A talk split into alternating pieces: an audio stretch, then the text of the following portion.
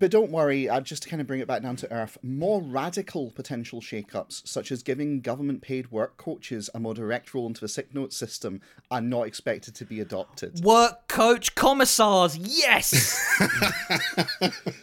I'm I'm calling it now. Your your GP and your local DWP are going to merge. Give it time. That's where it's got to head logically. yeah, we we love to see like right wing talking points Well- from the US, like death panels, and the British government going, "Well, that sounds like a great idea, actually."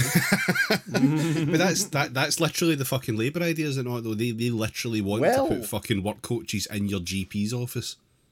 Well, a little bit. Like, so they, they've decided that they're not going to go straight at the, the poor and disabled, etc., right? They're instead, what they're looking to do is they're looking to support over 50s returning to work. That's the Labour angle, right? Because if you're over 50, if you're over 50, that doesn't necessarily mean you're not fit for work, right? So they've gone for the softer, kinder capitalism, you know?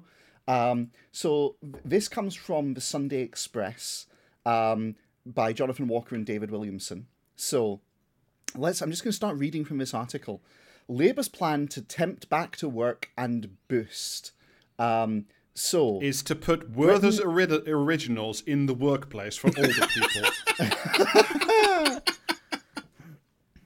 well, It's gonna be it's gonna be some wild shit like they're gonna teach the elderly to walk with rhythm so they attract the job worm.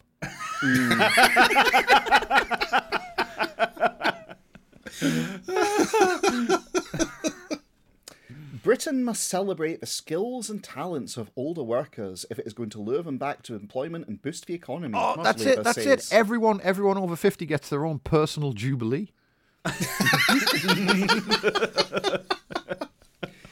Shadow work and pensions. Think of the amount of coins we can mint off the back of that. That'll boost the economy. Nothing like increasing the monetary supply to boost the All economy. all those all those people with clinical depression and, and like muscular skeleton problems can clean for the like thousands of queens. Why? Why won't the corner shop? Muscular accept- skeletons would solve a lot of problems in the Yeah. labour market. Actually, I, I yeah, do want to get fucking like a Amazon. of hench Amazon are absolutely working on those. Like, finally the skeleton war comes. Why?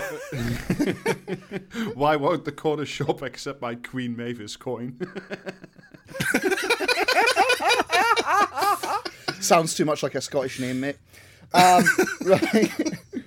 Shadow Work and Pension Secretary Jonathan Ashworth has revealed a party crusade to tempt over 50s who Ooh, have crusade. retired early. Mm. This would mean the economy is boosted by their untapped skills, as well as preventing older workers from running into financial difficulties in later life. Now, that's an interesting load bearing sentence. Flexible hours, tailored training, and revamped job centres, which radiate opportunity rather than ra- despair, would all help achieve this, said Mr. Ashworth. three three point five job Rontgens. The, the, Chernenko Job Centre is now open, citizen.